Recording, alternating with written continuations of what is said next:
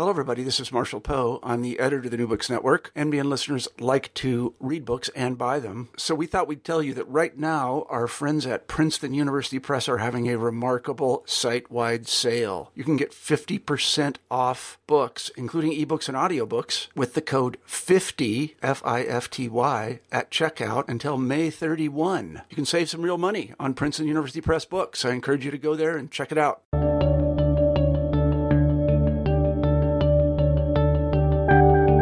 Greetings and welcome back to New Books in History. I'm your host, Monica Black. And as you know, our job at New Books in History is to pick out exciting new books that the world needs to know about and interview their authors. And that's what we're going to do today. I have the pleasure this, uh, this fine day of speaking with Ellen Boucher.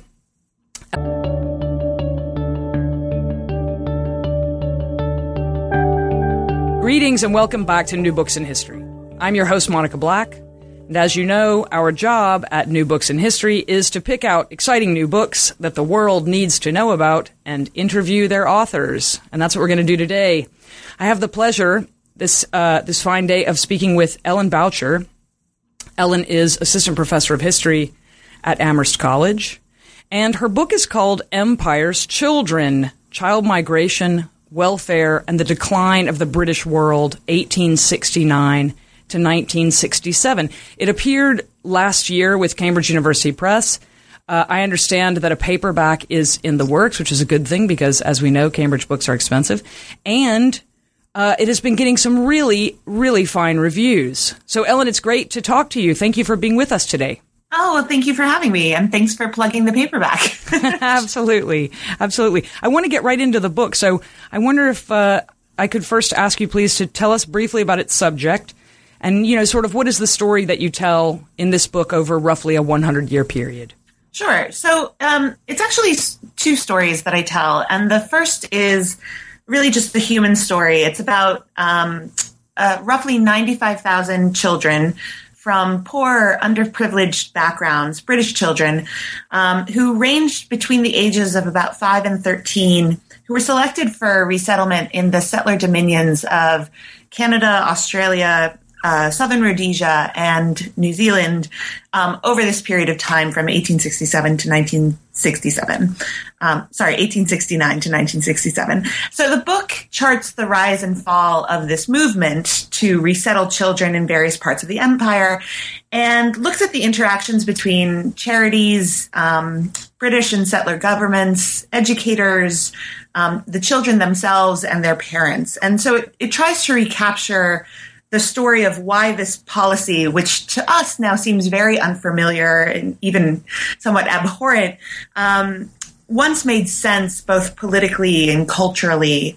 Um, and so to tell that story, I also tell a larger story, which is about uh, the changing relationship between Britain and its settler colonies during the late 19th and 20th centuries. So I use the policy to um, chart the fragmentation of a particular vision of the empire, what was known at the time as uh, the idea of Greater Britain, or sometimes it was called the British world. And this was the idea that the settler territories were um, naturally, even organically connected to Britain through the ties of a shared culture, shared traditions, shared racial makeup. Um, and so in this case, the lens of child migration helps me tell this story of how, how and why the belief in a global British culture and a global British race gradually fell apart by the late 20th century. Um, and so the question that really motivated that that side of the book was um, how did we get from a point where the various settler regions of the empire identified first and foremost as British, and it seems very straightforward and perfectly plausible to send a British child from one side of the world to another. Um, to the point where we are now, where a place like Canada or Australia identifies as its own separate national culture, um, and when you know it, it seems politically and culturally unthinkable to take children and transplant them um, in this way. Yeah, absolutely right. Um, you know, and, and and I'll say this, but also, uh, you know, some of the people who have reviewed the book have said the same thing. That um, you know, as as you know, when we study history, we're always confronted with the fact that a thing that seemed really wonderful just, you know, a few generations ago, or even, you know, less than that, can later come to appear deplorable. And I often had that, I often had that feeling reading your book, and some of the people who have reviewed it have. And I think that one of the things that's, um, um, that's, uh, one of the hallmarks of the book, I think, is the sensitivity with which you explore these the what you call the human side of of, of this policy. In other words, the, the actual individuals involved in it, the children and their parents, often. Um, I wonder if you can if you can tell us a little bit about yourself now that you've kind of given us uh, a, a, glimpse into the into the book's content. I wonder if you can tell us a bit about yourself and how you arrived at this topic and how you researched it, because I gather that that that involved quite a lot of traveling. Well, yeah, absolutely. And and as you say, you know, it was really important to me to try to not just tell a policy story or a political story, but also to tell the story of changing experiences over time and the ways in which those experiences have affected um, people's memories of their of their childhoods of growing up in in various regions of the world. Um, and so I, I, you know, I, I put together the research plan for the book in order to forefront that aspect because I, I found it to be really important. But in any case, um, I came to the topic. Um, uh, be, originally, it was my dissertation uh, at Columbia University, and um, like many people, I sort of uh, arrived at my research project haphazardly. I was uh, in a course trying to find the topic of a seminar paper. I was taking a, a, wonderful course with Frank Mort, who's a cultural historian who's now at the University of Manchester, but he was visiting Columbia at the time. And, and it was a course on space, sort of space and, and identity within Britain. And so I had this really large framework and I had to figure out some way of crafting a seminar paper for it. And so I became interested in the idea of, of empire and migration and started looking in that literature and found this footnote to um, child migration and realized that there was this really gripping uh, story here that was fascinating and rich and analytically, um, you know, uh, meaningful.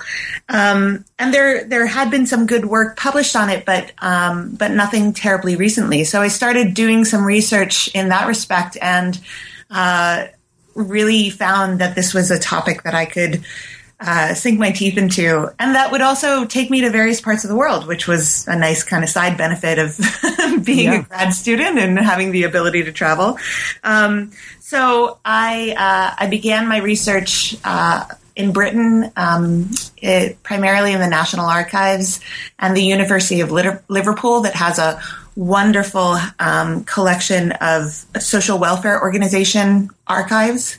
Um, and uh, I also started doing some oral history uh, with former migrants uh, in the UK and from there, uh, through connections that I made among within the community, found that there were many, many more people around the world who were willing to talk to me.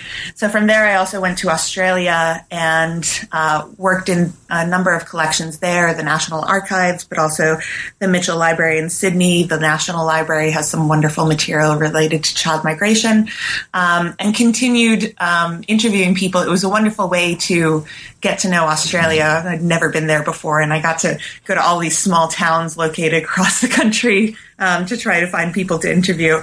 And finally, I ended up in South Africa, where there's a a small community of, of former migrants, former child migrants, um, many of them who grew up in uh, southern Rhodesia and then left Zimbabwe um, in the 1980s and 1990s and ended up in South Africa. So, so that was um, how I pieced together this story. Um, and it was a wonderful project because I really got to learn a lot about about Greater Britain by actually experiencing it and traveling around it firsthand.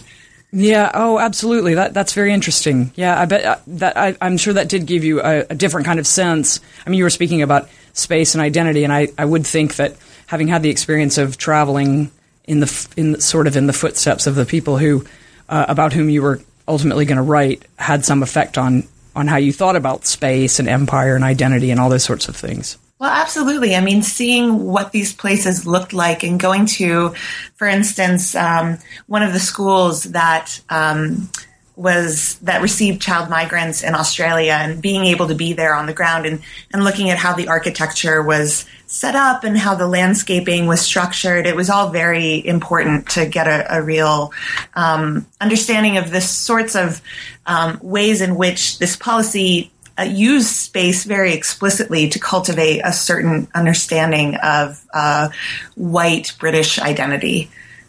Yeah, absolutely. Well, let me ask you this: Why children? I mean, why are children? Why do children become the focus? I mean, why children are the focus of the policy is fairly clear. But what what was it for you that um, that what did you learn over the course of writing the book, doing the research for, and then writing the book? Uh, what did you come to learn about the importance, let's say, of children politically and in other ways? Right. Well, children uh, children have always been an important sort of category for the political imagination because um, children aren't so much blank spit slates as they are malleable members of the population, or they're perceived as more malleable than adults who were, for most of the 20th century and, and most of the 19th century, seen as much more set in their ways and harder to transform or reform.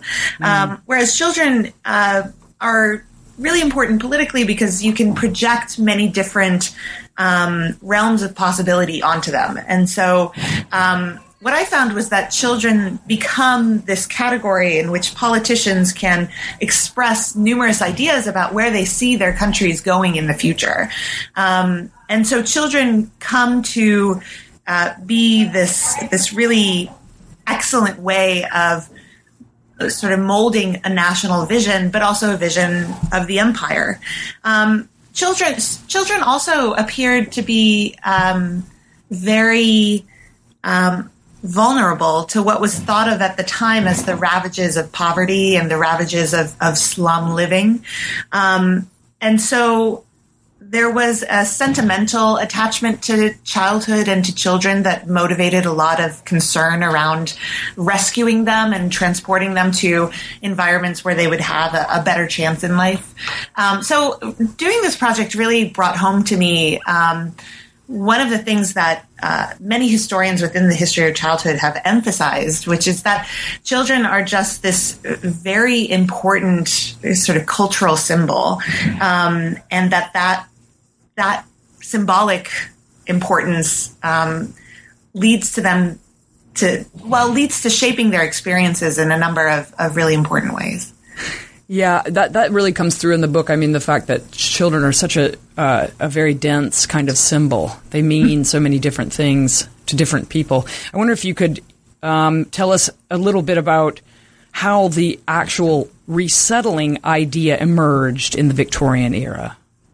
Yeah, absolutely. Well, it it emerged originally out of a number of debates about the effects of industrial poverty on metropolitan British society. Um, so there were a number of reformers in the 1860s, 1870s who were increasingly concerned about the entrenched, seemingly entrenched problem of slum poverty, and um, especially concerned about whether the ravages of slum poverty were weakening the racial fitness of the population as a whole at a time when um, Britain was expanding its global influence overseas. So, in the late 19th century, there seems to be a profound need for healthy, fit young Britons to go out into the empire to serve as soldiers or military officials or um, farmers and settlers. And yet there is the concern that the sort of uh, the base of the population is not producing the healthy, fit people that were required for this. Um, and so this the seeming imperative to spread British stock around the world leads to a discussion about why there is such a seemingly entrenched uh, problem of poverty. And the question is are the poor poor because they are naturally sinful or somehow racially deficient? Or are they poor um, because they're stuck in a an environment that is not conducive to cultivating the best and brightest of the population. Um, and the reformers who become involved in child migration are very clearly part of the second explanation. They they view the slum environment as uh, debilitating towards young people as warping their bodies, as corrupting their minds.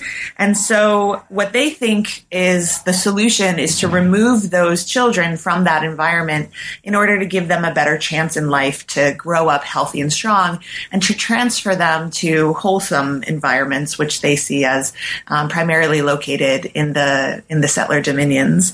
Um, and so it's, it's part, child migration is really part of a larger discussion about the nature nature of poverty and how it can be reformed.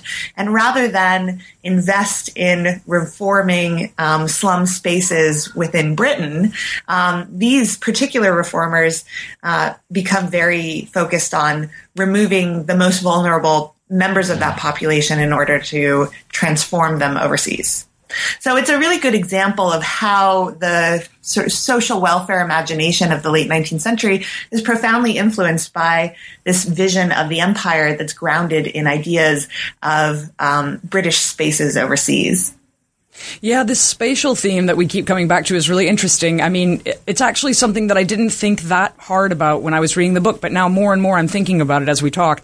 And um, obviously a part of that imagination of that the kind of so- social welfare mentality of the late 19th century was had something to do with um, a- as we know the idea that something about being cramped in cities or being perceived as being cramped in cities i don't think we would think about it that way at all anymore but something about being perceived to be cramped in a city um, having a negative influence on the body and on the mind and then the idea of these vast open spaces in places like Canada and Australia where, you know, um, uh, somehow that appeared literally as a kind of health benefit of its own, just to be in an open, free space that way.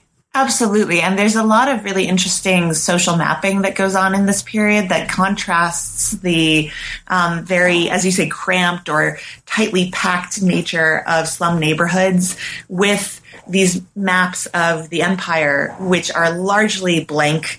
And that, of course, is a complete construction in and of itself, but um, course, it's yeah. a way of juxtaposing this idea that Britain is overly full, it's overly populated, but look, there is this British realm that is overseas that is sort of uh, ripe for settlement and in which there's so much place a space for people to spread out and to kind of become whatever best self they wanted to become and so there's this way in which um, the figure of the child as full of possibilities if you could just shape them in the right way is very closely connected to this image of the empire as full of possibilities that also need to be shaped. And so I was really interested in how the geographic imagination intersected with this imagination about children. Yeah. The the so if if one of the themes that we've if one of the themes that we've hinted at already um consider you know a, a, number of times is is the theme of space and the effects of space and on the imagination on bodies etc. Another of the major themes of the book which again you've already sort of mentioned but maybe we can develop it a bit more now is that of race and eugenics. Of course these spaces that we're talking about were often perceived as or conceived as you know being virtually uh, empty, which of course they were not, but they were perceived that way. And um, race and eugenics uh, plays a number of different role, evolving, I would say, roles in this book. So there's um, uh, there's a, I would say, if I could sort of break it down this way, there's a period up to the First World War, then there's a period after the First World War when there's a, another kind of sharp break, and then there's another sharp break after 1945. So can you talk a little bit about um, about the theme of race and eugenics in this book. Absolutely. I mean, I thought that this was a very interesting angle of the research that I wasn't necessarily looking for when I started working on the project, but then I found all over the um, the, the archives, and so really came to influence my thinking in a lot of key ways. But um, doing this research really brought home for me uh, what is a a very basic idea, but I think um, still a really important point that ideas about race are highly situated. And so, um, political and cultural definitions of what it meant to be white in this period uh, vary tremendously according to where you were in the empire and also what period you're talking about. So yes, there is a shift from um, an a pre World War One understanding of uh, white racial Britishness to a interwar moment and then into a post-war moment. And so what I found is that in the um, late 19th century and into the early 20th century, um, there is a widely shared idea that Britannic heritage or ethnicity um, was shared throughout the territories. And so what mattered was whether or not your parents were British.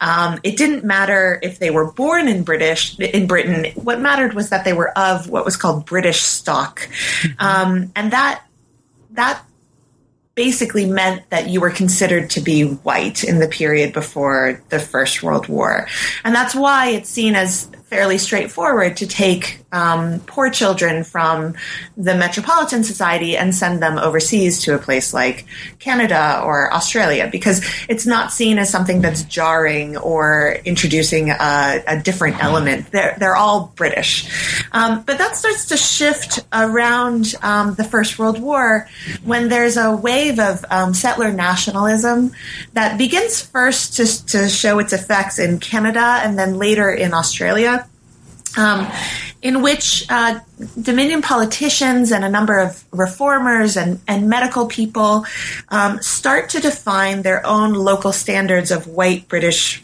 white racial fitness in ways that were different from how they were being thought about in Britain. Um, and so while British reformers continue to say, you know, into the interwar period and, and really into the, the post World War II period that any British child could be remade into an ideal imperial citizen, um, increasingly their their counterparts in the dominions are skeptical about this, um, and they're setting standards of racial fitness that are at variance. So what I found, for instance, was um, children who were cleared, medically cleared for emigration within Britain by British doctors. And they'd get on the boat and uh, a couple of weeks later, they would disembark in Canada and they would have another medical examination. And suddenly they were found to be either degenerate or physically unfit or mentally unhealthy. And sometimes they would be repatriated right away, or sometimes this assessment would only appear a number of uh, months or, or years even later. Um, and then they would be sent back to Britain um, uh, at that later period. And so uh, their ideas on the ground in a place like Canada or Australia, they're increasingly being influenced by eugenic understandings of race that don't align with the kinds of um, thinking that are coming out of the UK at this at the same time period. And so that's really starts happening around the First World War. It gathers steam in a place like Australia in the 19 in the 1930s, and um, and then uh, ends up migrating into uh, a place like southern Rhodesia, where you see the influence of eugenic and racial thinking uh, really in the later 1930s and 1940s. And how were those? How were these? Um, mm, how shall I put it? How, how was this um, uh, heightened uh, eugenic consciousness? I guess that's what I'll say. How did that play out differently in different locations? As you, as you pointed out, and, and, and of course you're absolutely right about the situatedness of race. What influence did that did, did those different situations of race? What influence did each of those situations have on um, ideas of eugenic fitness and uh, ideas about quote unquote racial preservation and things like that? Right. Well, the the case that I think I um, I bring out most in the book, or the comparison that I bring out most in the book, is between Australia and Southern Rhodesia. Um, and here you can see that the, the local concerns, political and cultural concerns of these two emerging um, nations shape the ways in which eugenics and race, race is thought about and used in this policy in, in pretty clear ways. Mm. So in Australia, in the 1920s and 1930s, there's an increasing concern about the threat of um, Asian expansion. And a lot of politicians are worried about the um, proximity between Australia and countries like Japan and China, which seem to be quite overpopulated and there's and uh, aggressively expansionist. And there is a, a rhetoric around the um, um, the movement of Asians out into Australia, and I'm concerned that they will be sort of swamped by this other race. And so, what Australian politicians really want are to have British um, settlers coming into the country to settle on sparsely populated parts of the Australian territory and to cultivate that land so that they can be a, a bulwark against the threat of Asian expansion. Um, and so what happens though is that um, Australian notions of the ideal settler become increasingly shaped by uh, a strong eugenic movement within the country. And so um, a number of medical doctors and reformers start to set standards of who of how um, eugenically fit the incoming migrants must be. And they, they come up with these arbitrary standards. Like, for instance, they have to have an IQ of over 100 points. Um, and they need to have a body that's uh, strong and they can't have a squint or a stammer because that might indicate that they have some sort of mental imbalance. Uh, if they're a child, they can't ha- demonstrate loneliness or depression or bedwetting. I mean, all of these things that to us now seem to be quite arbitrary, but at the time were seen as ways of protecting um, the Australian population and ensuring that all of the migrants coming in were as strong and healthy and had as much potential as possible. Um, and so that's how the, the discourse sort of develops in Australia. If you go to Rhodesia, the concern was very different. I mean, there they have already uh, a, a, large African population. They're outnumbered 20 to 1 by Africans. And the Rhodesian settler minority wants to ensure that it can maintain its hierarchy, that it can maintain its leadership of the of the colony in the face of this um, demographic imbalance. Um, and so there, they want to bring in uh, young um, settlers who are going to be um, not just farmers developing the countryside, they want them to be the leaders of the colony and the managers, the administrators, uh, the officials. And so there they develop a, a different strain of thinking about race. Um, they certainly want white people first and foremost, but they want to make sure that they demonstrate the sort of class specific understandings of um, leadership uh, in order to uh, sort of cultivate the white population and make sure that it's going to maintain its control of the territory. And so they're they're much more concerned with um, the psychological background of child migrants, and they want to make sure that they come from good homes, that they haven't had any um, lasting traumas in their childhood, that they haven't um, been subject to extremes of poverty um, because they don't want to import what they call an underclass who mm. would not be able to lead the African population. They want to incorporate people who are going to be more middle class or even elite. And so they use uh, just different standards of recruitment and racial fitness. There they have a much higher IQ that they look for within children. They also use social workers to try to ensure, to interview the children and their families, try to ensure that they're going to be um, this higher class that's stock of people.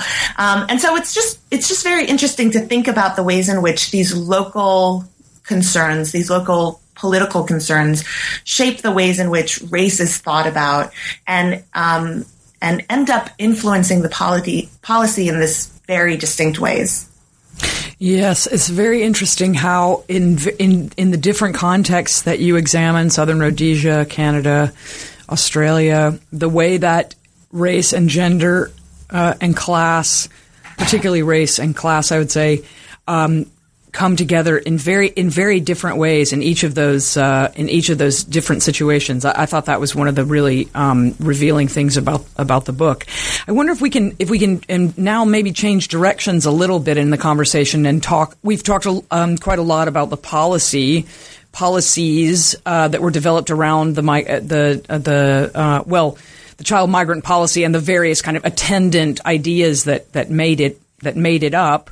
Um, I wonder if we can now maybe shift gears a little bit and talk about um, the experiences of some of the people who were the targets of this policy and um, some of the children who actually you know became child migrants. You have, I think, my favorite chapter in the book is the one that is called I think it's called Crafting Australians and because I think one of the reasons that I liked it especially was because you were able to show quite a lot in quite a lot of good detail how children lived in Australia, what kinds of expectations um, the sort of the people sort of instituting the policy on the ground had for the children, what kinds of activities they wanted them to be involved in to sort of build up their you know, young bodies and their attitudes towards whatever it was that they wanted their attitudes, um, whatever sort of direction they wanted their thinking to be built up in.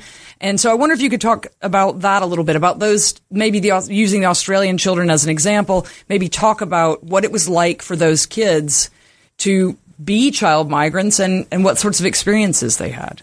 Sure, absolutely. I mean, I think that um, a really interesting part of this story is the way in which um, the the setting and the pedagogy for children was structured in very explicit ways, but also the ways in which children responded to that structuring mm. and how they found their own avenues for rebellion or resistance or just being their own people within this this framework, which is very highly constructed. Yeah. Um, so in Australia, as I said before, the the goal is to get um, young, malleable people into the country so that they can go work in rural spaces and that they can become farmers and cultivate the land. So they want to plant sort of British children across the country um, and send them to very remote places. Um, and but it's a problem because how do you take children who have been raised in an urban setting, who have only known city life, and turn them into these farmers by the age of the school leaving age of 14. Mm-hmm. Um, and so what the, the policymakers decide to do is to create this farm school model um, where children would grow up on a farm in this collective environment. They would be placed in um, little, what were called cottage homes, um, but they're really small dorms between, uh, they'd have about 12 to 14 children living in this home together under the direction. It was of what was called a cottage mother or matron. Um, and their whole day would be structured around um, allowing them to appreciate the benefits of rural living. Um, so they'd go and attend a local primary school in the mornings, um, and in the afternoons, they would spend their time out on the farm, working in the fields, doing chores around the house. Um, you know, girls would plant and weed the garden. They'd tend the chickens. Um, they would do a range of domestic chores that were intended to sort of teach them the skills that they would need when they go out into the world and become farmers' wives. Uh, boys would um, go and do heavier work around the farm. They'd plow. They'd uh, milk cows. Um, and things like that. Um, and then at the age of between 12 and 14, they'd enter a training program that was ex- that was designed to give them the skills that they would need to become independent farmers in their um, future lives. Um, and so there, they would stop going to school and they would um, dedicate their entire day to various aspects of training, working um, they'd have rotations where they'd work on the fields for a few weeks and then they'd work in the dairy for a few weeks and then they might work in the, the bakery for a few weeks. So it's all very, very um, constructed. But what I found very interesting about this is that on the one hand, the intent is to uh, give children the skills to be independent farmers so that they could grow up and own their own farms and and set themselves up on the land. That's the long term goal. But the short term goal is that at the age of between 14 and 16, they're going to be placed out in very remote farms where they're going to be working in menial positions as farm hands or farm servants. Mm-hmm. Um, because you can't give a 14 year old his own farm. mm-hmm. There's going to be a period where they're just going to be working out on the land on their own and sort of developing their their career. Um, and so in order to get that short term goal realized, they also had to teach these children how to be very, um, really um, submissive, or at least um, to uh, be willing to take on very difficult jobs in very remote settings that were often very lonely and that were extremely poorly paid. Mm-hmm. I mean, especially in the 1930s, um, at the height of the Depression, there's a lot of um, antagonism towards the idea that British children will be coming in and taking jobs away from locally born Australian children. And so the way they they solve or they um, they fight back against that hostility is to, to say, well, they're taking these very low paid jobs um, that many Australian children don't want. And the reason why many Australian children don't want them is because Australian children want to be close to their families. And they say, well, these children don't have any families, mm. so we can send them out into the more remote areas. And so there's this real tension in terms of how um, the children are raised. They're, they want to, on the one hand, be independent and self sufficient, but on the other hand, to be uh, really kind of exploited labor. And so within this, you get a range of responses among the former migrants who grew up in this environment. And um, many of them talked really eloquently about how, for them, the most important thing was finding a way to have kind of a culture unto themselves, you know, playing little games um, onto, uh, on their own time that had nothing to do with farming. Mm. And some people talked about the fact that they never wanted to be a farmer, that they were sick of cows and they'd never wanted to be around them. And so for them, they lost themselves in books or, you know, they would spend their entire time, um, you know, going on long walks trying to get away from the, the pressure of becoming a farmer. So it was, it was really interesting to see the ways in which not only this whole, um, uh, framework was structured, uh, to create a certain type of individual, but also how these individuals actually responded to that and try and in many cases resisted that pressure. Yeah, it's really interesting. Um, let's let's move in, in time a little bit forward now uh, to the period just after the Second World War, which is a major turning point. In your book, of course, it's a major turning point in a lot of people's books, so it's not that surprising. But one of the things that's interesting about 1945 as a turning point for you has to do with uh, child psychology, changing ideas about how children's minds work. And you talked about, in, in the book, you talked about how uh, during World War II, as we know, in a lot of countries, children were evacuated out of cities uh, um, to, to avoid the urban bombing campaigns, or in London, for example, the Blitz. They were separated from their families. And after World War II, people people suddenly, it's a very interesting kind of intersection with your book. People suddenly say, oh, you know, removing children from their families is disastrous. It's horrendous. How can such a thing happen? And then this changes immediately almost the way, uh, or very quickly, the way that people think about the child migration program. So I wonder if you could talk about kind of the child migration program and how it responds to changing ideas about mothers and love and families and child psychology. Mm-hmm. Yeah. Um, well, so during the war, as, as you've mentioned, there are these um, evacuations of children and also these um, psychological studies that are intended to understand what impact the separation of children from their families and especially from their mothers would have on their development, their personalities, and their mental development. Um, and study these studies are conducted by uh, you know, well-known psychologists like Anna Freud and Susan Isaacs and John Bowlby.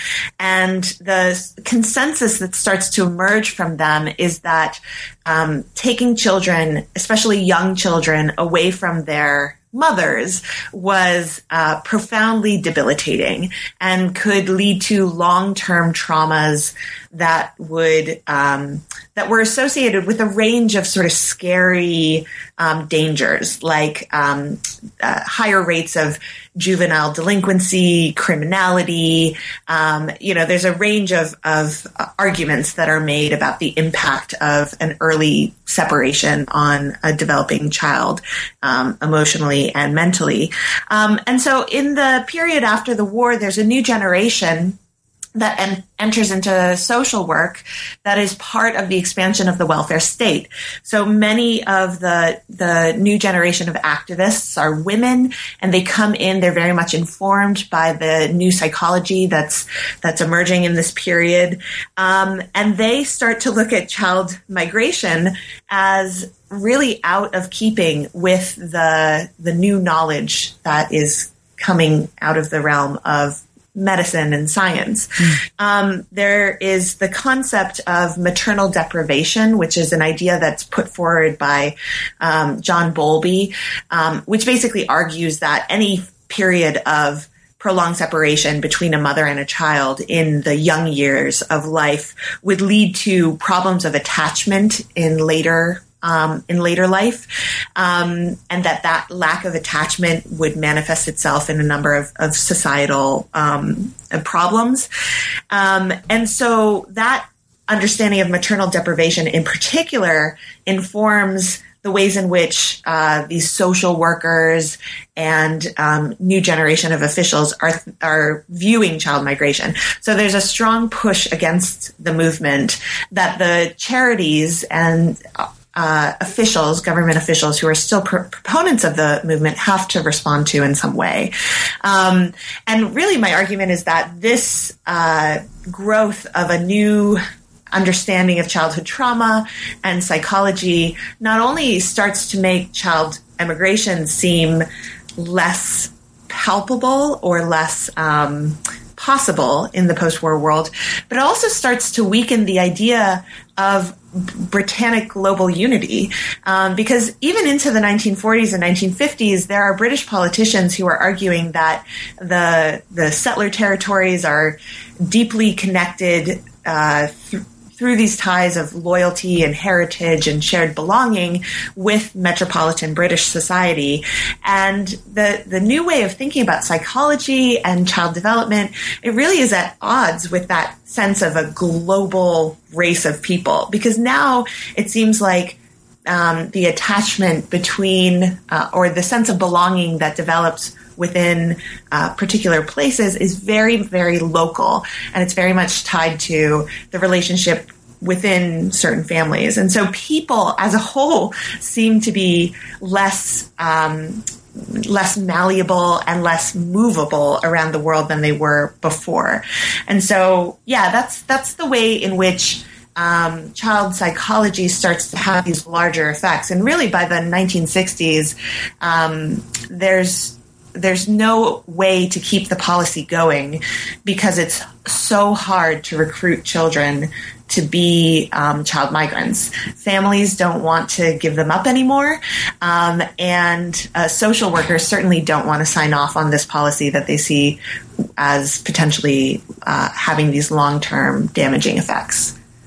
And so the policy sort of, maybe you could say, withers on the vine in the late 1960s. Yeah, I mean, really, the the the movement itself remains um, strong. There are still people involved in the charities who want to find children to send overseas well into the 1960s, mm. but there's just not a population of children that's available to, to go overseas anymore. It's very interesting. And then you see, you know, by the end of your book, you're talking about uh, you, you, get uh, even. Um, though the policy ends in the late 60s, there's there's a there's a significant epilogue to this story, which is that in the 1980s we see a sudden, uh, I don't know, sudden, but we see a surge of activism and the growth of a kind of memory project, uh, particularly in Australia, maybe um, rooted in some of the former child migrants' sense that their experiences as, as such, and I should point out, and it's one of the really most um, textured parts of the book, I think, is that not all child migrants remember their their experiences as child migrants negatively. Some of them remember their experiences g- with great um, with great fondness. Mm-hmm. But in any case, we, we do see in the 80s a kind of memory project growing out of the sense of some child former child migrants that their experiences had deprived them of their true, as they saw it, their true identities. Um, some felt like they they didn't know who, quite who they were. Um, I wonder if you can it, it's a very tragic thing. I wonder if you can um, talk about some some of the things that contributed to this movement. Yeah, well, the 1980s is a really important time for reevaluating child migration because the policy sort of withers out in the 1960s and then is not really talked about until a number of activists start making claims in the 1980s that the um, that the policy was abusive and that the governments, especially of Britain and Australia, need to be um, cognizant of that and acknowledge the sorts of abuses that were um, perpetrated against children and to provide forms of compensation in order to allow former migrants who by that point were in their 50s, 60s, and 70s, um, some sort of a, a, way of coming to terms with their experiences. And what I found really interesting is why that happens in the 1980s. Um, and it seems very much connected to a redefining of belonging um, in various parts of the world. So in Britain, there is an adoption rights movement that gains steam um, that starts to argue against the um, the concept of a closed adoption, where a child will be um, sort of uh, adopted away from their birth mother, and then uh, there will be no connection between the birth mother and the child after the the first initial adoption. Um, and there's a movement towards open adoptions in order to give children a clearer sense of what their background is, really the story of their lives and, and who their birth parents were, and to re- regain some sense of um, contextualization for their early childhood.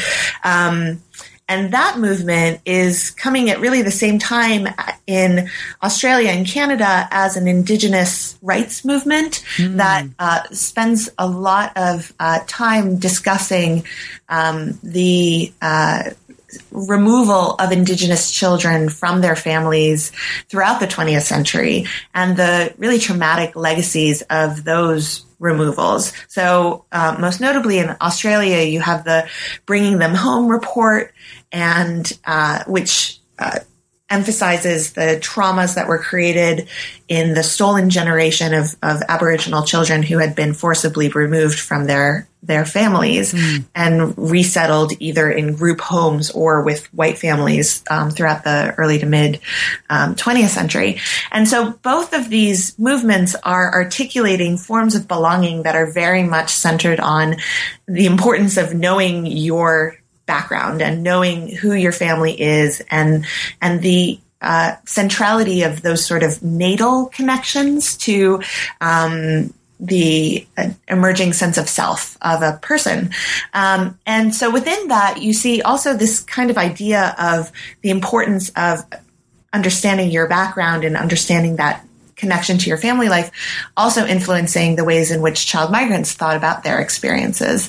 And many started to see their um, experiences of removal from their families at a young age as very much on par with this larger sense of trauma of not knowing where you come from. Um, and so many activist groups start to make the the argument that what former migrants need to do is have um, um, access to their case history so that they can know who their parents were and maybe go back to the UK and find their their families or relatives. And there's a really strong sense of urgency, sort of an awareness of the fact that their parents are um, older. Many of them had already died, and so a sense that that that connection needs to be reformed very quickly before the chance is lost, um, which leads to um, uh, a government response. I mean, it, the response doesn't happen until much later, until the early 2000s, mm. but there is. Um, by 2009 and 2010, uh, official apologies that are issued by the British government and the Australian government for their participation in the child migration scheme and um, compensation packages that are created that really facilitate uh, journeys of child migrants back to Britain in this attempt to um, allow them to rekindle some sort of co- connection with their with their families.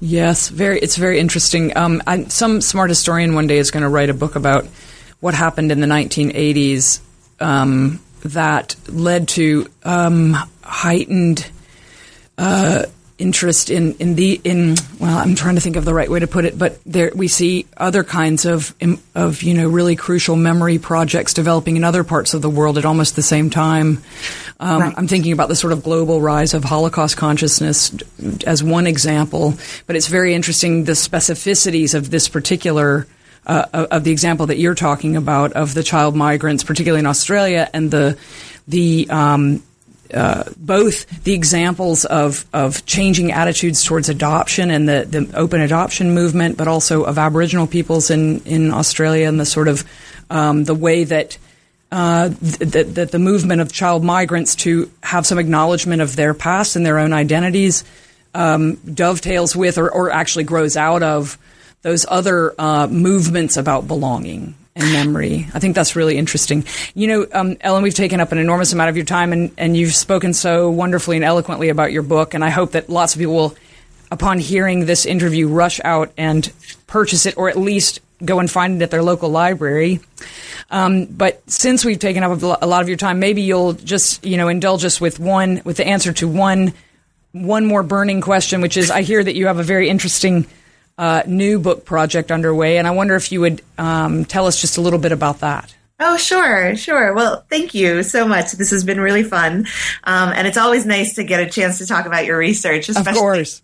In a more extended way. So, thank you very much. Um, so, yes, I'm working on a new project, uh, which is really tangentially related to my work on children. Um, I'm interested in understanding uh, changing uh, notions of survival within British culture throughout uh, the 20th century.